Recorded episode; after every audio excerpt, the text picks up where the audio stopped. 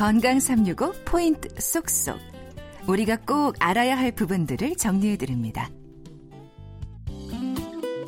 건강 365 박광식의 건강 이야기 강북 삼성병원 내분비내과의 이은정 교수와 함께하고 있습니다.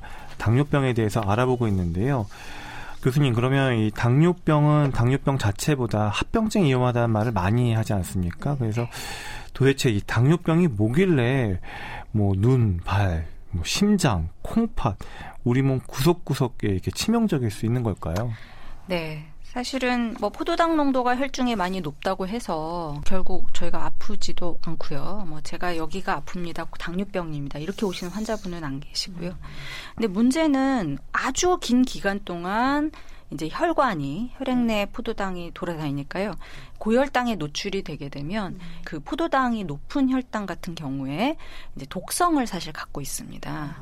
예, 그래서 정상 혈당은 아닌데 포도당 농도가 너무 높게 되면 이 포도당이 실제적으로 혈관 벽하고 여러 가지 반응을 일으켜서 혈관 벽을 자꾸 이제 굉장히 안 좋게 만드는 예를 들면 탄력도도 떨어뜨린다든지 아니면 심하게는 거기 이제 혈액 내에 있는 여러 가지 기름기, 뭐 콜레스테롤이라든지 이런 것들과 만나 가지고 서로 이렇게 그 안에다가 이렇게 저희가 쓰레기 더미 쌓듯이 음. 이렇게 무언가를 쌓, 쌉니다. 그걸 이제 동맥경화 반이라는 얘기를 하거든요. 그래서 저희가 뭐 초음파나 이런 걸 통해서 혈관을 들여다 보면 합병증이 왔을 때 거기에 이렇게 피가 다닐 수 없게끔 혈관을 갖다가 좁아지게 만드는 그런 걸 이걸 이제 동맥경화증이라고 얘기를 하는. 하는데 음. 이런 동맥경화증이 결국은 당뇨병의 모든 합병증이 동맥경화증에 의해서 온다는 겁니다. 음. 결론적으로 당뇨병은 같은 얘기가 이제 어, 혈관병이라는 어. 것이죠. 그래서 음. 고혈당이 오래 진행이 되면 여러 염증 반응이라든지 이런 것에 의해서 혈관을 망가뜨리는 병이 당뇨병이라는 겁니다. 네.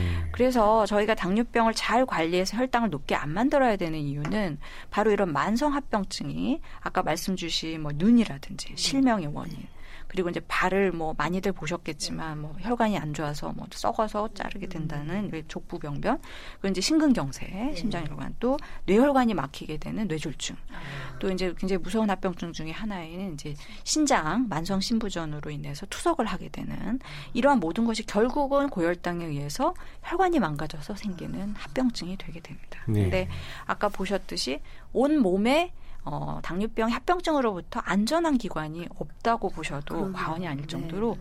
온몸의 모든 혈관과 신경을 다 사실은 망가뜨릴 수 있습니다. 네. 그리고 또 혈당 조절을 아무리 잘해도 시간이 오래 지나면 결국 당뇨 합병증이 생긴다. 이렇게들 많이들 알고 계시던데 이게 맞나요? 네. 그 사실은 그러면은 혈당을 정상으로 한 10, 15년, 20년 동안 나는 열심히 해서 조절을 다 했는데 네. 그런데도 어느 날 이제 제가 또 이렇게 환자분들 뵀다 보면 합병증이 생겨 있는 경우가 있거든요. 근데 저희가 이제 당활 색소로 보던 아니면은 자가 혈당 측정으로 해서 보던 혈당이 정상으로는 사실 유지가 된다고 하더라도 이 포도당 농도 혈당이라고 하는 거는 변동성이 엄청나게 많은 겁니다. 예를 들면 5분에 한 번씩 혈당을 잴 수 있는 자가 혈당 측정기로 재보면 수없이 올라갔다 내려갔다를 하루에 반복을 하게 되거든요. 그러면 저희가 아무리 정상 농도가 아침 공복에 99였고 2시간 농도가 140이었다고 하더라도 중간에 수없이 오르갔다가 내려갔다 하게 되기 때문에 그런 것이 어느 어느 정도는 혈관에 사실 영향을 줄 수가 있습니다. 음. 그래서 저희가 운동도 열심히 하고 식사 습관도 열심히 음. 조정해야 되는 이유는 그런 잠깐이라도 사실 올라가는 혈당까지도 오랫동안 계속이 되면은 합병증이 올 수 있기 네, 때문에 네. 철저하게 조절을 해야 된다 그런 것이고요. 네. 네. 그리고 그 당뇨병은 보통 혈관병이라고 얘기를 앞서 얘기해 주셨어요. 그러면 혈관 병이 생기려면 좀 이건 보통 만성 합병증이라고 볼 수 있는 것 같은데 사실 당뇨병이 또 중요한 게 급성 합병증이라면서 이게 생명과 직결된다고 들었는데. 네. 환자분들이 혈당이 높으면 죽을 수도 있나요? 라는 질문도 또 하세요. 네. 어, 돌아가실 수도 있습니다. 음. 예, 그래서 대부분은 이제 처음 당뇨병이 진단되셔서 오시는 분들, 왜냐하면 당뇨병이 모르고 오랜 기간을 계셨을 때 막 혈당이 막 천, 예, 뭐 어마어마한 숫자죠. 뭐 1,500, 1,600까지도 봤는데 이렇게 될 때까지 아프질 않기 때문에 네. 모르고 계셨다가 저희가 이제 당, 혈당이 올라가게 되면 문제가 뭐냐면은 소변으로 당이 빠져나가면서 물을 갖고 나갑니다. 음. 그래서 이제 소변 처음에 당뇨 진단될 때 물이 많이 먹히면서 또 소변으로 많이 보게 되는 이유가 그건데요. 결국 혈당이 높아지면 뭐가 심해지면 탈수가 심해집니다. 음. 그래서 실제 성인에서 오는 제형 당뇨병이 경우에 처음에 진단될 때나 아니면 오래 앓으셨는데 조절을 잘 안 하셨을 때 당뇨병 급성 합병증이라고 이제 고혈당성 뭐 혼수라든지 아니면 그다음에 그, 그 케톤산 혈증 뭐 이런 어려운 그래서 이제 예전에는 케톤산 혈증이 아이들에서만 온다고 봤는데 요즘은 성인에서도 오는데요. 이런 것들이 오시게 되면은 응급 상황입니다. 왜냐하면 이게 이제 조금 치료가 제때 안 되시게 되면 어, 돌아가실 수가 있거든요. 아까 말씀드린 탈수라든지 아니면 산혈증 이런 것들 돌아가실 수가 있어서 이런 것을 예방을 하려면요 어, 매일매일 혈당을 재서 내가 그렇게까지 올라가는 걸 모르고 있지 않도록 매일매일 적어도 한 번에서 두 번은 혈당을 재주시면 이런 합병증은 피하실 수 있겠습니다. 어, 그러니까 혈당 체크를 정기적으로 어, 규칙적인 로 이렇게 하는 게 좋다 이렇게 얘기해 주셨고요.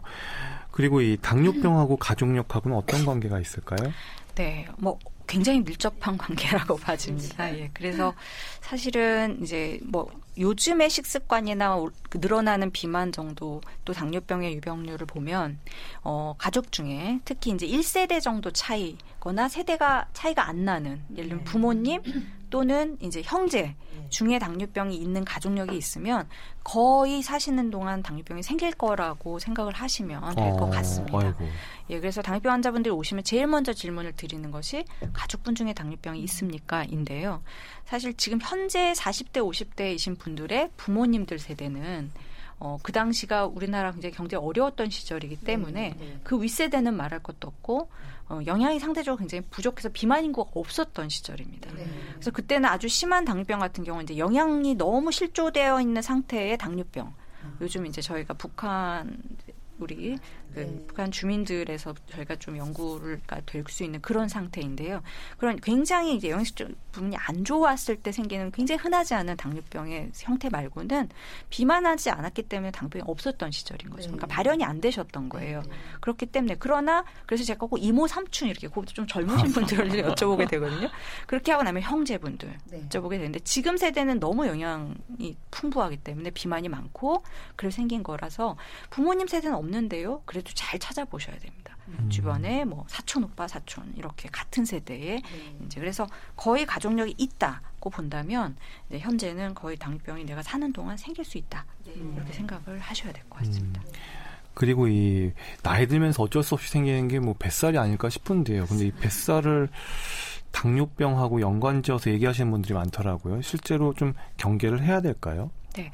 사실 비만 아까 제가 이제 인슐린 저항성이란 것과 인슐린 분비가 안 되는 게 두 가지가 당뇨병이 생긴 원인이라고 말씀드렸는데요. 그럼 인슐린이 분비는 잘 되는데 왜 몸에서 작용이 안 되느냐? 이 인슐린 저항성이 오게 되는 우리 몸이 인슐린의 저항성을 갖게 되는 그 이유가 바로 지방 때문입니다. 아. 비만이죠, 비만. 비만이라고 하는 거는 과도하게 우리 몸에 지방이 축적되어 있는 상태인데요. 유독 어디에 축적됐을 때 문제가 되느냐? 예, 복부에 축적됐을 때 아. 문제입니다. 예, 저희 허리 둘레, 또 뱃살.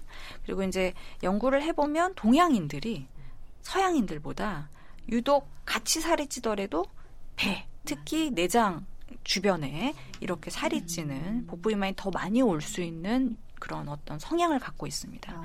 그렇기 때문에 저희가 사실은 서양인들보다도 같이 살이 쪘을 때 복부 비만이 더 많이 오고 또 복부 비만이 오게 되면 이 뱃살에 있는 지방들은요 굉장히 독성이 강해서 인슐린을 잘 분비하지 못하도록 또 방해를 하고 어. 또 인슐린이 분비가 돼도 온몸에서 작용하는 걸 방해합니다. 네. 이걸 인슐린 저항성이라고 얘기를 하거든요. 그렇기 때문에 우리가 당뇨병과 복부 비만은 정말 뗄래야 뗄 수 없는 아. 그러한 관계다 이렇게 말씀드릴 수 있을 것 같습니다. 음, 그러니까 중년 후에 나이살로 불리는 이 올챙이 배, 이 T형 몸매는 좀 조심해야겠습니다. 이게, 네. 이게 아주 독성이 강하다. 이렇게 기억하시면 될 것 같고요.